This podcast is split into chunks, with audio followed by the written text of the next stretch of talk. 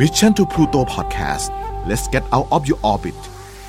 พบกับเรื่องราว สุดสะเทือนขวัญ คดีสยอง แบบฉบับแดนอาทิตย์อุทัย ใน f i n a l f a r Podcast ร่วมกับซากุระเที่ยงคืน เรื่องเล่าจากญี่ปุ่น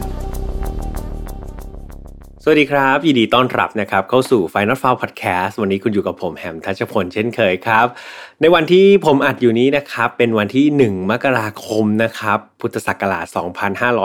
2565 ก็คือเป็นวันปีใหม่นั่นเอง ก็เลยมี prop นะครับใส่หมวกซานตาคลอสซึ่งจริงๆก็ไม่เกี่ยวกับวันปีใหม่จริงๆเป็นวันคริสต์มาสครับแต่ว่า prop มีแค่นี้หลายๆคนครับอยู่ในกลุ่ม Final f i l บอกอยากให้พี่แฮมคอสเพย์อันนี้คอสเพย์ได้เต็มที่เท่านี้นะครับแต่ว่าก่อนจะไปเล่าคดีครับ วันนี้ขออนุญาตเป็นตัวแทนนะครับของทีมงาน Final File ทุกๆ คนอวยพรนะครับแล้วก็สวัสดีปีใหม่เพื่อนๆทุกคน ขอให้เพื่อนๆมีสุขภาพร่างกายที่ดีนะครับ สุขภาพจิตใจที่แข็งแรงนะครับ แล้วก็คิดสิ่งใดสมความปรารถนา ใครที่มีความฝันมีสิ่งที่อยากจะทำขอให้ได้ทำแล้วก็ประสบความสำเร็จในปีนี้ ขอให้เป็นปีที่ดีของทุกคนนะครับ และกลับมาคราวนี้ครับเป็น episode พิเศษที่เราไป collab กับซากุระเที่ยงคืน เรื่องเล่าจากญี่ปุ่นอีกแล้ว หลายๆคนนะครับบอกว่าอยากฟังอยากกลับมาฟังเรื่องราวคดีของญี่ปุ่นอีก แน่นอนครับ เราจัดเต็มเป็นช่วง period ที่เรากำลังรอเข้าสู่ episode ที่ 100 นะครับซึ่งหลาย ๆ คนติดตามข่าวก็คงจะทราบกันแล้วล่ะครับว่า Final File episode ที่ 100 จะเป็นการเล่าสด ๆ นะครับ ที่พี่แฮมจัด ที่งาน Final f i l e on Stage นะครับ ซึ่งสามารถสนใจก็สามารถดูรายละเอียดนะครับ ภายใต้โพสต์นี้เลย เดี๋ยวจะให้ทีมงานนะครับ ใส่ลงไปใน description ยังไงอยากไปเจอทุกคนนะครับ หวังว่าจะได้เจอทุกคนเนาะเพราะว่าที่นั่งมีจำนวนจำกัดมากๆครับ ตอนนี้ที่นั่งแบบ VIP ก็ใกล้หมดมาก ๆแล้ว ไปคุยแล้วก็ไปฟังคดีกันแบบสดๆแบบใกล้ชิดกัน นะครับขออนุญาตถอดหมวกซันตาคอสออกก่อนนะครับ เดี๋ยวเนื้อหาเนี่ยจะเรียกว่าไม่ได้เข้ากับธีมที่ใส่เท่าไหร่นะครับก่อนที่จะไปเล่าในวันนี้ครับ เนื่องจากเป็นคดีที่มีความโหดพอสมควรเลย เพราะว่าเนื้อหาของซากุระทิ้งคืนก็มีความเข้มข้น พี่แอมก็ต้องเตือนเหมือนเดิมทุกๆ ครั้งนะครับ ว่าไฟนอตฟาวไม่สนับสนุนความแรงทุกประเภทครับ ทุกเรื่องที่นำมาเล่าเนี่ยอยากให้ฟังไว้เป็นแนวทางในการป้องกันตัวเองนะครับ ไม่ให้เกิดกับเรา แล้วก็คนที่เรารักครับ ส่วนน้องๆที่อายุต่ำกว่า 18 ปีต้องฟังอย่างระมัดระวังนะครับเทียมว่ามันมินเมแล้วแหละ แต่ว่าถ้ามีผู้ปกครองฟังด้วยเนี่ยก็น่าจะเป็นเรื่องที่ดีไม่น้อยนะครับอะงั้นเรามาเข้าเรื่องของซากุระเที่ยงคืนใน episode ที่ 6 กันเลยดีกว่า หลังจากที่ห่างหายกันมานานเนาะเรื่องราวนี้ครับเริ่มต้นที่ผู้หญิงคนหนึ่งอายุ 44 ปีแล้วครับ เธอมีชื่อว่าคุณมัตสึโกะมิฮาวะนะครับ ซึ่งคนนี้เป็นนามสมมติครับ คือด้วยกฎหมายของญี่ปุ่นนะครับเพื่อนๆบางครั้งการที่ออกข่าวหรือออกเอเรื่องราวเกี่ยวกับคดีเนี่ยเขาก็จะมีการเหมือนใช้เป็นนามสมมติก่อนนะครับ เพื่อเป็นการแบบป้องกันตัวของผู้ที่เกี่ยวข้องเอง หรือว่าญาติๆของเขานะครับ คือคุณมัสึโกะคนนี้เธออาศัยอยู่ร่วมกับลูกสาวครับ ลูกสาวเนี่ยวัย 13 ปีเท่านั้นเอง เขาชื่อว่าน้องคาซึมิจังครับ โดยสามีของคุณมัสึโกะเนี่ยก็ได้แยกทางกันไปแล้ว ตั้งแต่คุณน้องคาซึมิคนนี้ ที่เป็นลูกเนี่ยอายุไม่ถึงขวบด้วยซ้ำก็เรียกว่าพอคลอดน้องออกมาได้แบบยังแบเบายังไม่เท่าไหร่เนี่ยสามีก็ทิ้งไปเลย เอาจริง ๆ ในตอนนั้นครับที่ทำเรื่องหย่าเนี่ยสามีของคุณมัสึโกะเนี่ยก็เซ็นยอมยินยอมนะในการที่จะจ่ายพวกค่าเลี้ยงดูต่างๆ นานาให้ แต่อยู่ๆเนี่ยหลังจากหย่ากันไปครับ ตัวสามีเนี่ยหายไปเลยครับ แล้วก็ไม่สามารถที่จะติดต่อได้อีก นั่นทำให้คุณมัสึโกะเนี่ยต้องแบบเรียกว่าเป็นคุณแม่เลี้ยงเดี่ยวอะครับ ก็ต้องแบบ แบบกัดฟันอดทน แล้วก็ทำหน้าที่ในการแบบเป็นคุณแม่อย่างเต็มที่นะครับเพื่อเลี้ยงดูลูกสาวคนนี้ตามลำพัง เธออาศัยร่วมกับลูกสาวในบ้านสวัสดิการของเขตครับซึ่งก็เป็นบ้านพักที่มีราคาถูกนะครับ เพราะว่าเป็นเหมือนสวัสดิการของรัฐที่จัดหาให้กับผู้ที่มีรายได้น้อยนั่นเอง คุณมัสึโกะคนนี้ก็เลยแบบ เรียกว่าทำงานทุกอย่างครับ คือใครจ้างทำอะไรเนี่ยเธอทำทุกอย่างเลย นั่นก็เพื่อที่จะหาเงินมาเลี้ยงดูนะครับตัวเองแล้วก็ลูกสาวเนี่ยให้รอดไปได้วันต่อวัน เรียกว่าอะไรที่พอจะมีรายได้เนี่ยคุณมัสึโกะทำทุกอย่างครับ เธอยินดีแล้วก็พร้อมใจที่จะทำแทบทุกอย่างเลย การเป็นคุณแม่เลี้ยงเดี่ยวครับ โดยที่ลูกยังเล็กๆ อยู่เนี่ยมันเป็นอะไรที่สุดแสนจะลำบากนะครับสำหรับคุณมัสึโกะด้วย เพราะไหนจะต้องทำงานใช่ไหมครับ ไหนจะต้องกลับมาดูแลลูก เธอเคยลำบากจนถึงขนาดที่แบบเธอร้องไห้ออกมาเลยครับ ในแต่ละวันเธอได้นอนเพียงไม่กี่ชั่วโมงเท่านั้น เรียกว่าแทบจะไม่ได้นอนเลยก็ว่าได้ครับในแต่ละวัน ดังนั้นเธอเองก็เรียกว่าใช้ชีวิตเนี่ย เธอก็ ภาวนาครับว่าให้เธอเนี่ยผ่านไปได้แต่ละวันเท่านั้นเอง เธอมองย้อนกลับไปเนี่ยหลาย ๆ ครั้งเธอก็ยังแปลกใจครับว่า เธอผ่านเรื่องราวเหล่านั้นมาได้ยังไง ล่าสุดครับ เธอก็ได้งานเป็นพนักงานพาร์ทไทม์ที่ศูนย์อาหารกลางวันของโรงเรียนนะครับอยู่ในละแวกบ้านของเธอนั่นเอง โดยเธอเนี่ยได้รับเงินเป็นรายชั่วโมงครับเพื่อน ๆ เดี๋ยวผมจะบอกรายได้ของเธอให้เพื่อน ๆ ฟังเนาะจะได้รู้ว่าเฮ้ยคุณมัสึโกะเนี่ยมีฐานะการเงินประมาณไหน คือ รายชั่วโมงที่เธอได้ครับอยู่ที่ 850 เยน หรือว่าเป็นเงินไทยนะครับก็คือราวๆ 240 บาทต่อ 1 ชั่วโมงครับ คือโดยรวมๆแล้วเนี่ยใน 1 ปีเนี่ย คุณมัสึโกะเนี่ยจะมีรายได้ราวๆ1ล้านเยนครับหรือว่าตีเป็นเงินไทยก็คือ 290,000 บาทนะครับคร่าวๆ ซึ่งเท่ากับว่าเดือนหนึ่งเนี่ยเธอจะมีเงินใช้ไม่ถึง 25,000 บาทด้วยซ้ำเพื่อนๆอาจจะรู้สึกว่าเฮ้ย25,000 ก็เยอะอยู่นะเนี่ยเงินเดือนแบบเยอะกว่าฉันอีกที่อยู่เมืองไทย แต่อย่าลืมครับว่านี่คือประเทศญี่ปุ่นครับค่าของชีพของเขาคือหนักหนาสาหัสกว่าเรามากเลยเนาะแถมเธอเนี่ยไม่ได้อยู่ลำพังครับ เธอไม่ได้อยู่ตัวคนเดียว เธอยังมีลูกสาวอีกหนึ่งชีวิตที่ต้องเลี้ยงดูครับ เฉพาะค่าเช่าเพื่อนๆจำได้ใช่ไหมครับ ค่าเช่าที่เป็นสถานที่ที่รัฐจัดหาให้บ้านสวัสดิการเขตนั่นน่ะ เธอต้องจ่ายครับตกเดือนละ 3,800 บาทนะครับต่อเดือนนี่ขนาดมันถูกแล้วนะ เออก็อย่างที่ผมบอกไปว่าถ้าไม่ใช่บ้านของที่รัฐบาลจัดหาให้มันเป็นไปไม่ได้เลยครับ ที่จะราคา 3,800 บาทต่อเดือน แต่นั้นก็จะถูกหักไปจาก 25,000 บาทเนาะแล้วก็ต้องหาร 2 เป็นค่ากินอยู่กับลูกสาวด้วย และก็ถึงแม้ครับว่าค่าเช่าเนี่ยมันจะถูกขนาดนี้ครับเพื่อนๆแต่ค่าใช้จ่ายต่างๆ ในชีวิตของเธอ ไม่ว่าจะค่ากินค่าอยู่ของเธอกับลูกสาวเนี่ยมันก็เยอะมากครับ จนเธอเนี่ยไม่สามารถที่จะเรียกว่าไม่สามารถที่จะหาเงินมาจ่ายค่าเช่าได้ด้วยซ้ำอย่างไรก็ตามครับ ต่อให้คุณมัสึโกะเนี่ยจะลำบากยากจนแค่ไหน เธอก็ยังทำหน้าที่ของแม่ได้ดีนะครับ เรียกว่าไม่มีที่ติเลยทีเดียว เธอเลี้ยงดูลูกสาวอย่างใกล้ชิดครับ น้องคาซึมิจังเนี่ยก็เรียกว่าสามารถเติบโตขึ้นมาได้อย่างมีคุณภาพ แถม 2 แม่ลูกก็ยังแบบเรียกว่าใกล้ชิดสนิทสนมกันครับพอเวลามีเรื่องราวอะไรเนี่ยเขาก็จะมาพูดคุยกันมาแบ่งปันกัน ก็คือเหมือนเป็นทั้งคุณแม่แล้วก็เป็นเพื่อนด้วยเนาะและคาซึมิจังนะครับคนที่เป็นลูกก็คือสิ่งเดียวในโลกเลยครับ ที่ทำให้คุณมัสึโกะเนี่ยมีแรงครับ มีกำลังใจมีพลังที่จะต่อสู้กับความยากลำบากต่างๆ ในชีวิตของเธอได้ คุณมัสโกะเองครับ เธอมาจากต่างจังหวัด ดังนั้น การที่จะแบบจะไปหาญาติมาพึ่งพา ในเมืองที่เธออยู่เนี่ยก็เรียกว่าแทบไม่มีเลยครับ หรือแม้แต่เพื่อนสนิทเองเนี่ยเธอก็ไม่ได้มีกับเขา เพราะว่าวันๆเธอเอาแต่ทำงานไงครับ แถมเธอเนี่ยยังถูกพ่อแม่ของตัวเองเนี่ยรังเกียจด้วยเนาะเพราะว่าพ่อแม่ของคุณมัสโกะเนี่ยทำการตัดขาดคุณมัสโกะออกจากแบบบ้านเลยครับ ตั้งแต่เธอเนี่ยหย่ากับสามี เรื่องนี้เอาจริง ๆ มักเป็นประเด็นสำคัญในสังคมประเทศญี่ปุ่นนะครับ คือการที่ลูกสาวไปหย่าร้างกับสามีเนี่ยมันเป็นอะไรที่หลาย ๆ ครอบครัวในญี่ปุ่นเนี่ยรับไม่ได้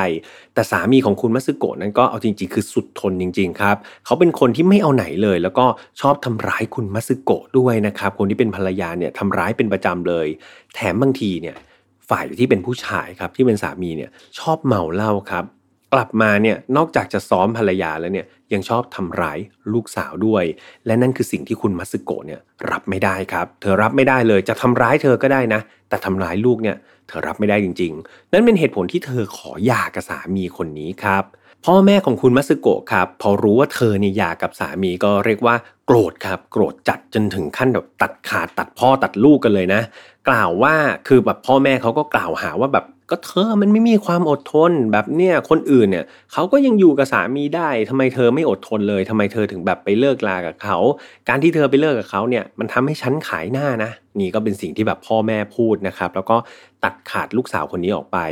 แต่คุณมัสโกะครับ อย่างที่บอกว่าเธอยอมทุกอย่างครับ เธอยอมที่จะให้พ่อแม่ตัดขาดก็ได้นะ นั่นเพราะเธอต้องการจะปกป้องครับคาซึมิจังลูกสาวสุดที่รักของเธอเพียงคนเดียวนั่นเอง และอันที่จริงครับเพื่อนๆมันมีข้อมูลมากกว่านั้น เขาบอกว่ามันไม่ใช่แค่การหย่าร้างเท่านั้นครับ ที่คุณพ่อคุณแม่ของคุณมัสึโกะโกรธเนี่ยแต่เพราะสามีของเธอคนนี้ดันไปสร้างหนี้สินเอาไว้เยอะครับ เพราะว่าเขาติดการพนันเอามากๆ คุณมัสึโกะก็เลยเอาที่ดินของคุณพ่อคุณแม่เนี่ยที่ยกให้เธอเนี่ยไปค้ำประกันให้สามีครับ แต่สุดท้ายเนี่ยสามีก็เป็นไงหนีหายไป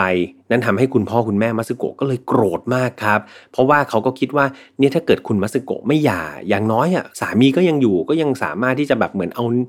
หนี้มาใช้คืนแบบไถ่ที่คืนได้ นะครับแต่ว่าพอหย่ากันไปแล้วเนี่ยตอนนี้ก็หายไปไหนก็ไม่รู้ แบบหนี้หนี้สินก็ยังอยู่นะครับที่ดินก็แบบเอาไปค้ำประกันจนศูนย์หายไปหมดแล้ว นี่ก็อาจจะเป็นอีกหนึ่งสาเหตุนะครับที่ทำให้คุณพ่อคุณแม่ของคุณมัสโกะเนี่ยโกรธเอามาก ๆ ในแต่ละวันครับคุณมัสโกะจะสวม ลักษณะเหมือนเป็นเสื้อยืดเก่าๆนะครับออกไปทำงาน เท่านั้นเอง แต่เธอก็ดูแลความสะอาดเป็นอย่างดีครับ เครื่องแต่งกายของเธออาจจะไม่ได้ดูใหม่ แต่ว่ามันก็สะอาดรวมถึงร่างกายของเธอด้วยก็รักษาความสะอาดเป็นอย่างดี เธอเป็นคนที่ไม่แต่งหน้าเลยสักครั้งเดียวครับ ทุกๆ คนจะชินกับหน้าสดหน้าธรรมชาติของคุณมัสโกะเนี่ยครับที่ออกไปทำงานเนาะคุณมัสโกะเป็นคนนิสัยดีครับ อ่อนน้อมถ่อมตน แล้วก็เธอเองอาจจะเป็นคนพูดน้อยครับ ไม่ค่อยจะสูงสิงกับใคร แต่ว่าถ้าเกิดใครที่เข้าไปคุยกับเธอเนี่ยก็จะรู้ว่าเฮ้ยเธอก็เป็นคนที่มีอัธยาศัยที่ดีนะครับ เป็นคนที่น่ารักเลยทีเดียว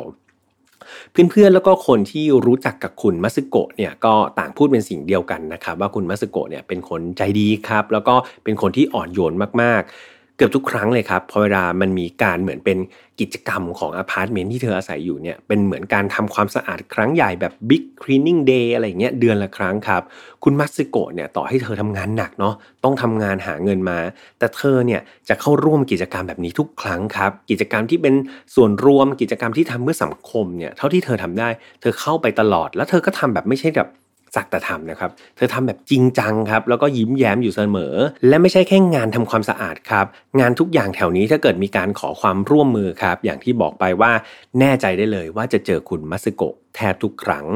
เรียกว่าภายใต้ความเหนื่อยล้าในชีวิตของคุณมัสโกะครับ เธอกลับมีหัวใจที่ดีงามครับ มีน้ำใจแล้วก็มีเสียงหัวเราะสดใสให้กับคนรอบข้างเสมอ จากปัญหาเรื่องเงินครับที่มันรัดตัวเนี่ยทำให้คุณมัสโกะครับต้องไปหยิบยืมเงินหลายหมื่นเยนเลยนะครับ จากคนที่รู้จัก แต่ว่าเธอก็เรียกว่าไม่สามารถที่จะใช้คืนใครได้เลย ซึ่งทุกคนก็เข้าใจครับในความยากลำบากของเธอทำให้ไม่มีใครเนี่ยคิดจะไปทวงเงินคุณมัสโกะสักคนเดียวนะครับ คือด้วยความที่เธอก็เป็นคนดีด้วย เห็นอยู่ว่าเธอลำบากพอเวลามาหยิบยืมเงินเนี่ยทุกคนก็ทำใจแล้วแหละว่าอาจจะไม่ได้คืน แต่ก็ยังเต็มใจที่จะช่วยเหลือเธอ ตอนที่คาซึมิจังครับ ลูกสาวของคุณมัสโกะเนี่ยต้องไปเข้าที่โรงเรียนมัธยมเนี่ยตอนนั้นคือคุณมัสโกะเธอไม่มีเงินเลยนะครับไม่มีเงินจะซื้อชุดนักเรียนให้ลูกด้วยซ้ำไม่มีเงินสำหรับซื้ออุปกรณ์การเรียนต่างๆ ด้วยซ้ำนั่นทำให้เธอเนี่ยต้องไปกู้หนี้ยืมสินมาจำนวนหนึ่งนะครับแล้วก็ต้องคอยหยิบยืมจากเหตุการณ์นั้นน่ะเธอก็หยิบยืมคนอื่นมาเรื่อยๆครับแต่เมื่อเวลาผ่านไปเรื่อยๆเนี่ย ปัญหามันก็เหมือนกับดินพอกหางหมูครับเพื่อนๆ คือแม้แต่ค่าเทอมลูกเนี่ยคุณมัสุโกะก็เริ่มที่จะไม่สามารถที่จะจ่ายได้ไหวครับ นั่นหมายความว่าคาซึมิจังอาจจะต้อง ออกจากโรงเรียนนะครับ เพราะว่าไม่มีเงินที่จะไปเหมือนเป็นทุนการศึกษาให้กับเธอได้ ตัวน้องคาซึมิจังเองครับ เธอก็เป็นเด็กที่น่ารักครับ แล้วก็ถูกหลายล้อมด้วยเพื่อนๆอยู่เสมอเลย ใครๆต่างก็รู้จักเธอนะ แล้วก็อยากเป็นเพื่อนกับเธอด้วย เธอมักจะผูกผมหางหมากับเพื่อนๆแล้วก็มีบุคลิกที่ร่าเริงแจ่มใส เรียกว่าเพื่อนๆเนี่ยก็มอง น้องคาซึมิคนนี้เป็นเหมือนดอกทานตะวันครับที่แบบอยู่ในทุ่งกว้างๆเนาะซึ่งคอยมอบความสดใสให้กับคนที่อยู่รอบข้างเสมอ แล้วก็เธอก็เป็นเด็กที่ฉลาดครับจริงจัง แล้วก็ตั้งใจทำทุก ๆ อย่างเอามากๆ ผลการเรียนของเธอก็อยู่ในระดับที่ดีนะครับ แถมคาซึมิจังก็ยังเล่นกีฬาเก่งด้วย หลังเลิกเรียนครับ เธอมักจะไปช่วยงานอยู่ในชมรมอยู่เสมอเลยคาซึมิจังครับจะคอยฝึกซ้อมอย่างหนักในฐานะของกัปตันเชียร์ลีดเดอร์ด้วยนะครับ ของกลุ่มสีแดงก็คือเป็นกีฬาสีครับ ซึ่งสิ่งนี้ทำให้ทุกคนเนี่ยก็ชื่นชมเธอเนาะแล้วก็อีกไม่กี่วันข้างหน้าเนี่ยก็ใกล้จะเป็นงานกีฬาสีแล้วครับนั่นทำให้คาซึมิจังนี่ก็โหทุ่มเทกับสิ่งนี้เป็นพิเศษไม่ใช่แค่กับเด็กๆนะครับหรือว่าเพื่อนของคาซึมิจังเท่านั้น แม้แต่กับคุณครูหรือว่าผู้ใหญ่ครับ เวลาใครที่เจอคาเซมิจังเนี่ยก็ต่างจะชมเชยเธอกันทั่วหน้าครับ เพราะว่าเธอเนี่ยมีกิริยามารยาทที่น่ารักครับ เรียบร้อย แล้วก็พูดจาแบบเรียกว่าถูกกาลเทศะอยู่เสมอคาซึมิจังมีความฝันด้วยนะครับ เธอบอกว่าเธอโตขึ้นมาเนี่ยเธออยากจะเป็นนางพยาบาล โดยเธอได้เขียนความฝันในอนาคตของเธอเนี่ยลงในสมุดรายงานตามนี้ครับ เธอบอกว่าแรงบันดาลใจที่ทำให้ฉันอยากเป็นนางพยาบาล เพราะฉันอยากดูแลคุณแม่ คุณแม่ของฉันมักจะเจ็บเจ็บป่วยป่วยอยู่ตลอด ดังนั้นถ้าวันหนึ่งฉันได้เป็นนางพยาบาล ฉันจะได้คอยดูแลคุณแม่ได้ และตอนที่คาซึมิจังนะครับออกไปพูดเหมือนพูดหน้าห้องเกี่ยวกับเรื่องความฝันเนี่ย เธอก็ได้พูดว่า ฉันอยากให้คุณแม่ของฉันสบายดี แม่ทำเพื่อหนูมามากพอแล้ว โตขึ้นมา หนูอยากจะอยู่ กับแม่ อยากให้แม่เนี่ยอยู่บ้านเฉยๆเลยนะ และเดี๋ยวหนูเนี่ยจะดูแลแม่เอง ก็เรียกว่าเป็นสิ่งที่พอเธอพูดออกมาเนี่ย ครูประจำชั้นครับฟังแล้วรู้สึกประทับใจเนาะยังเป็นเด็กอายุแค่ 10 กว่าขวบเท่านั้นเอง แต่ว่ามีความคิดแบบนี้แล้วนะครับ ก็เรียกว่าเป็นความคิดที่ดีเอามาก ๆ คาซึมิจังครับ เธอรู้ดีว่าฐานะที่บ้านเธอเนี่ยก็ค่อนข้างที่จะยากจนครับ แล้วก็แม่ของเธอเนี่ยต้องทำงานที่เรียกว่าหนักเอามาก ๆ เพื่อแลกกับเงินนะครับ มาใช้จ่ายมากินมาเปรียบจ่ายค่าเทอมค่าเช่าบ้านอะไรพวกนี้ ดังนั้นพอเวลาเธอออกไปเที่ยวเล่นกับเพื่อนครับ เธอก็มักจะเอาเสื้อผ้าแค่ไม่กี่ตัวที่เธอมีอยู่ที่บ้านครับ มาทำการ mix and match กันครับ ก็ทำให้ดูมีหลาย ๆ รูปแบบ หลายๆคนเนี่ยมองไม่ออกเลยทีเดียวครับ ว่าเสื้อผ้าเหล่านั้นเนี่ยมันมาจากเสื้อผ้าร้านมือสองเท่านั้นเอง ซึ่งคุณมัสึโกะคนที่เป็นแม่เนี่ยก็ไปซื้อมาในราคาถูกแหละ หลังจาก น้องคาซึมิจังคนที่เป็นลูกเนี่ยเอามา mix and match กันเนี่ยปรากฏว่าพอเธอใส่ออกมามันดูน่ารักมากๆครับ เหมือนกับเด็กๆ ในนิตยสารวัยรุ่นกันเลยทีเดียว และสิ่งนี้ครับมันก็แสดงให้เห็นว่าคาซึมิจังจริง ๆ เธอเป็นเด็กที่ฉลาดทีเดียวครับ เป็นเด็กหัวดี แม้แต่กับเรื่องของการแต่งตัว เธอก็ยังทำออกมาได้ดี แต่ว่าแม่ทั้งคู่ครับจะพยายามประหยัดค่าใช้จ่ายแค่ไหน แต่คุณมัสึโกะเนี่ยก็ยังมีหนี้สินอยู่หลาย ๆ ด้านเลย รวมไปถึงรายได้เนี่ยอย่างที่แจ้งไปนะครับว่ามันไม่ถึง 1 0 0 0 0แสนเยนต่อเดือนเนี่ยแต่ว่าเธอต้องต่อสู้กับค่าเทอมเนาะที่มันแบบค้างมาเรื่อยๆเนี่ยแล้วก็ไม่รู้ว่าเมื่อไหร่โรงเรียนจะต้องให้น้องคาสมิจังออก ค่าเช่าบ้านครับที่ไม่ได้จ่ายมาเลยนะ นานหลายปีแล้วรวมถึงเงินที่ไปยืมเพื่อนมาเนี่ยเธอก็อยากคืนนะครับ แต่ว่าเธอไม่มีเงินจะไปคืนเลย เงินส่วนนี้ครับ เธอก็พยายามนะครับที่จะ หาวิธีการแบบหามาให้ได้ แล้วก็ไปผ่อนผันทำให้ได้เยอะที่สุดเท่าที่เธอทำได้ แต่ทุกๆอย่างครับ มันก็ได้กลายเป็นแรงกดดันอย่างมหาศาลให้กับคุณมัตสึโกะด้วยนะครับเพราะว่าเธอเนี่ยจำเป็นต้องใช้เงินเป็นอย่างมาก แต่มันมีแค่นี้จริง ๆ แต่ในตอนนี้ครับสิ่งที่น่ากลัวที่สุดหรือว่าสิ่งที่ดูแล้วจะเป็นปัญหาที่สุดก็คือค่าชาวบ้านครับค่าชาวบ้านสวัสดิการรัฐที่มีราคาถูกนั่นแหละ แต่เธอค้างมากว่า 2 ปีแล้ว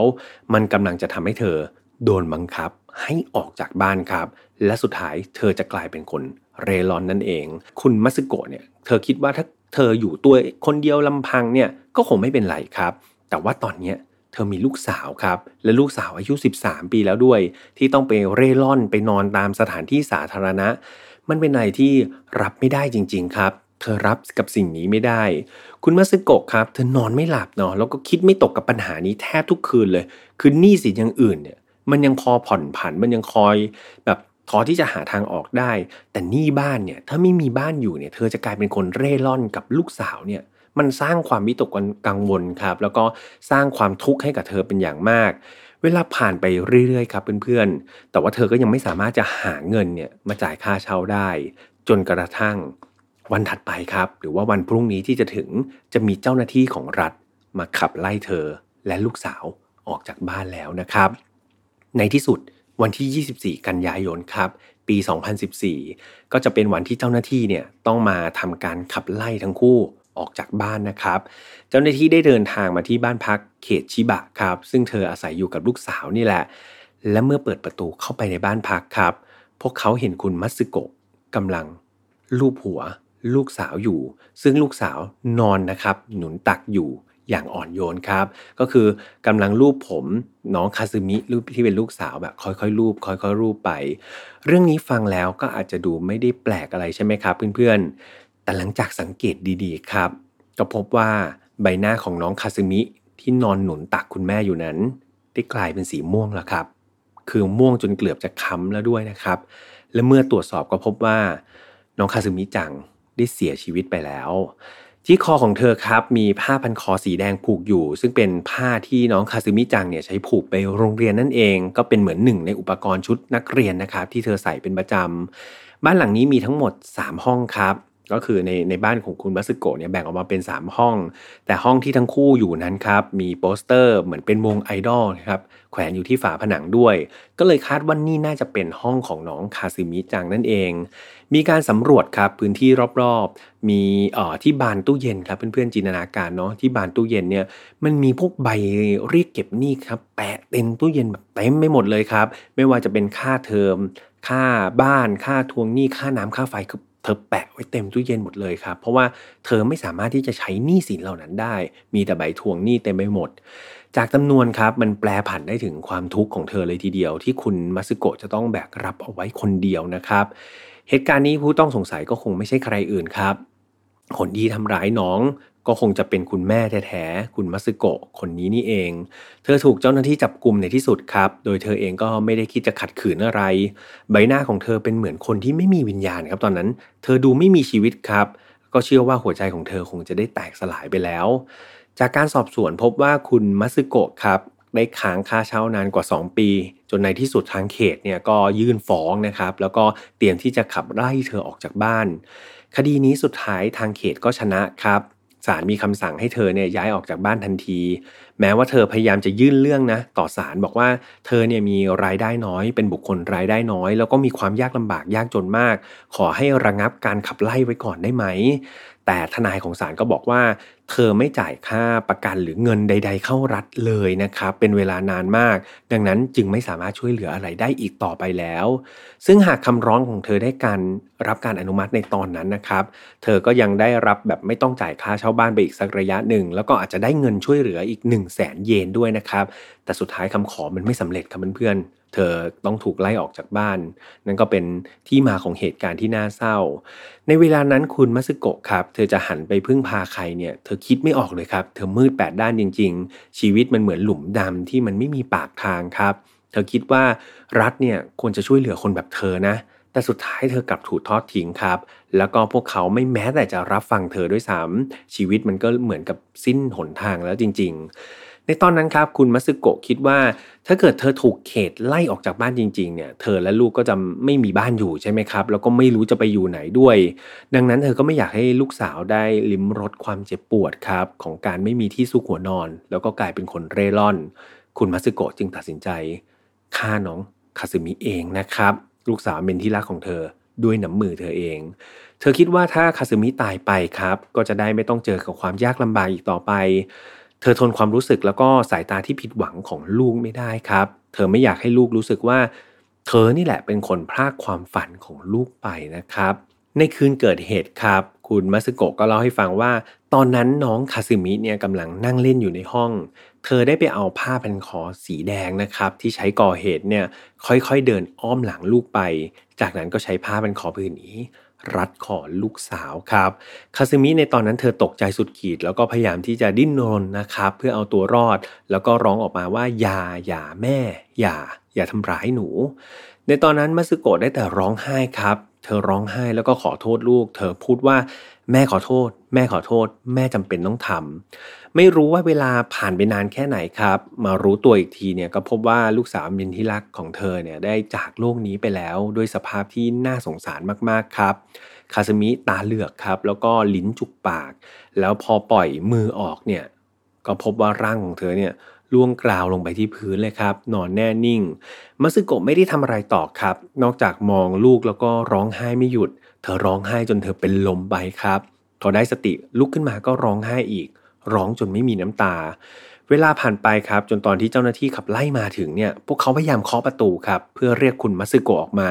แต่พอมันไม่มีเสียงตอบรับเนี่ยเขาก็เลยเหมือนไขประตูเข้าไปเพื่อตรวจสอบ และทันทีที่เข้าไปก็พบกับฉากสะเทือนใจอย่างที่เล่าไปครับ เป็นหญิงสาวคนหนึ่งที่แบบผมเผ้ารุงรังดูไม่ได้สติครับกำลังเอามือลูบหัวลูกสาวที่กำลังนอนอยู่บนตักนั่นเองนะครับ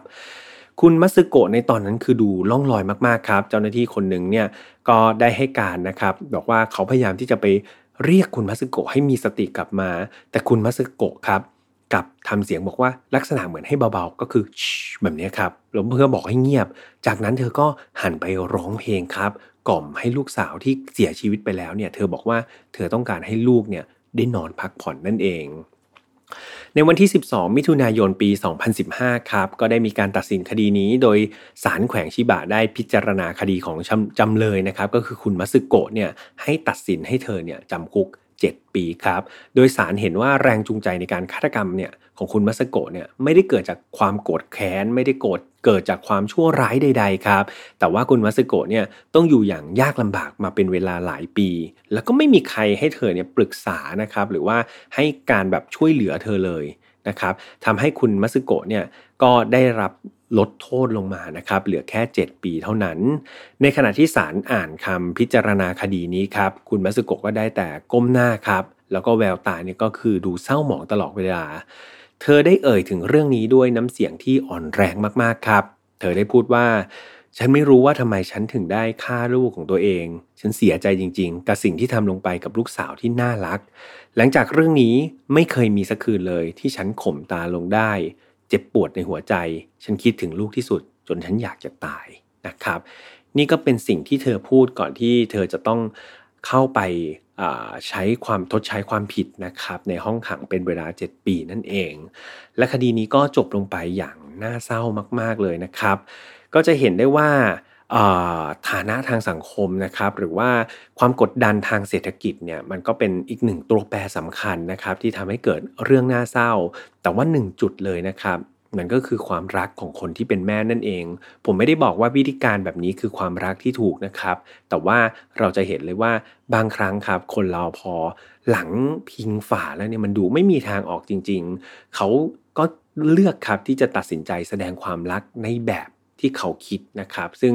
เอาจริง ๆ มันก็ไม่ถูกซะทีเดียวนะครับ แต่ว่าอย่างว่าแหละครับ เราไม่ใช่คุณมัสโกะในตอนนั้น เราก็ไม่อาจที่จะเข้าใจความยากลำบากของเธอได้จริง ๆ ผมก็ได้แต่ภาวนาครับว่าเรื่องราวเหล่านี้เรามาเรียนรู้ไว้ครับ เราอ่านไว้เราฟังไว้ เพื่ออย่างน้อยครับ ในอนาคตเนี่ยเราไม่รู้หรอกครับว่าเรื่องนี้อาจจะเกิดกับใครก็ตาม ซึ่งผมไม่อยากให้เกิดเลยนะครับ แต่ว่าสติครับหรือว่าความคิดเนี่ยมันจะทำให้เราเนี่ย ผ่านผลเรื่องราวเหล่านั้นไปได้ในรูปแบบที่เราต้องการ และเป็นรูปแบบที่ถูกต้องนะครับไงผมขอเป็นกำลังใจให้ทุกคนจริง ๆ ก็ต้องขอโทษด้วยนะครับ ที่นำคดีแรกมาแบบค่อนข้างเศร้ามาเปิดรับปีใหม่เลยนะครับ แต่ว่าก็เรียกว่าเป็น เรียกว่าอะไรดีอะมันเป็นรายการรูปแบบของรายการฝ่ายนอตฟาวนะครับ ดังนั้นก็อาจจะมีเนื้อหาที่ค่อนข้างที่จะสะเทือนใจนั้นเป็นเหตุผลครับที่พี่แฮมต้องเตือนทุกครั้งนะครับ ในทุกๆตอนเลย บางตอนเองเนี่ยก็ยอมรับครับว่าจิตตกเองเหมือนกันนะทำคดีแล้วก็รู้สึกจิตตกเองเหมือนกัน ดังนั้นขนาดคนเล่ายังจิตตกเลย คนฟังจะรู้สึกอะไร ดังนั้น ผมเลยต้องเตือนครับ เตือนทุกๆ ครั้ง อย่าเบื่ออย่ารำคาญนะครับ เตือนด้วยความหวังดีจริง ๆ สุดท้ายครับสำหรับใครที่ชอบฝ่ายนอตฟาวครับ เรายังติดตามกันได้ทุกวันอังคารเหมือนเดิมนะครับ ทางช่องของ Mission to Pluto นะครับ ไม่ว่าจะเป็น YouTube Spotify SoundCloud Podbean Apple Podcast ครับ แล้วก็อย่าลืมแฟนเพจของเราด้วยนะครับ Mission to Pluto ในนั้นมีเรื่องราวดีๆ มากมาย ส่วนใครที่ชอบเรื่องราวแบบญี่ปุ่นแบบนี้ครับ สามารถเข้าไปกดติดตามได้นะครับ ในเพจซากุระเที่ยงคืนเรื่องเล่าจากญี่ปุ่นนะครับในเพจก็จะมีแบบเนื้อหาสาระเกี่ยวกับญี่ปุ่นดีๆ คือไม่ได้มีแค่เรื่องราวของฆาตกรหรือฆาตกรรมอย่างเดียวนะครับ เรื่องราวดีๆ เรื่องราวตลกๆก็มีเหมือนกัน หรือใครที่ชอบมากเป็นพิเศษครับตอนนี้ซากุระเที่ยงคืนมีกลุ่มนะครับที่เป็นกลุ่ม support ให้ทางแอดมินเนี่ยจะมีค่าใช้จ่ายรายเดือนอยู่ที่ 60 บาทต่อเดือน หรือว่าตกวันละ 2 บาทครับ คุณลิกาที่เป็นเจ้าของเพจเป็นแอดมินเนี่ยก็จะแปลนะครับเนื้อหา Exclusive นะครับจากญี่ปุ่นเนี่ยให้เราอ่านแทบจะทุกวันเลยครับ ก็เรียกว่าคุ้มมาก ๆ เลยสำหรับใครที่ชอบก็อย่าลืมไปติดตามกันนะครับ และสุดท้ายครับ ของเขามีกลุ่มของเราก็มีกลุ่มครับ f i n a l Farm Family ส่วนกลุ่มเราไม่มีค่าใช้จ่ายนะครับ เพราะว่าก็เรียกว่าอะไรเดียก็มีเพื่อนๆครับ ช่วยกันหาเนื้อหาสาระมาช่วยพี่แฮมทำมาหากินครับนำมาลง แล้วก็พี่แฮมก็จะเข้าไปทำกิจกรรม เข้าไปแจกของเข้าไปพูดคุยพูดเล่นอะไรกับเพื่อนๆในนั้น ก็ให้รู้สึกเป็นครอบครัวจริงๆครับ f i n a l Farm Family เราเป็นครอบครัวครับ ก็อยากให้รู้สึกสนิทสนมกันมากขึ้น สุดท้ายใครอยากเจอกันตัวเป็นๆอย่าลืมนะครับฝ่ายนัดฟาวออนไซต์ ได้เสื้อด้วยนะ ได้สมุดด้วยนะ โอ้โห เนี่ย ขายกันเต็มที่นะครับ แล้วจะไปเจอกันได้นะครับ วันที่ 22 มกราคม ปี 2565 ก็คือปีนี้เนาะ ณ ออดิทอเรียมชั้น 6 ครับ ที่ True Digital Park นะครับ อย่าลืมว่าบัตรมีจำนวนจำกัดนะครับเพื่อนๆ ยังไง ชวนเพื่อนๆไปได้หลาย ๆ คนนะครับ ไปฟังกันหลาย ๆ คนก็สนุกดี ไว้เจอกันเดี๋ยวเตรียมของไปแจกเยอะเลยแหละ โอเคเนาะสำหรับวันนี้ครับลากันไปก่อน ขอให้ปีนี้เป็นปีที่ดีของทุกคนนะครับ และเจอกันใหม่ episode หน้า น่าจะยังเป็น Final f i l e คอลแลบกับซากุระเที่ยงคืนเหมือนเดิม จนกว่าจะเจอกัน episode ที่ 100 ดูแลตัวเองดี ๆ ครับ สวัสดีครับ Mission to Pluto Podcast let's get out of your orbit f i n a l f a r Podcast ร่วมกับซากุระเที่ยงคืน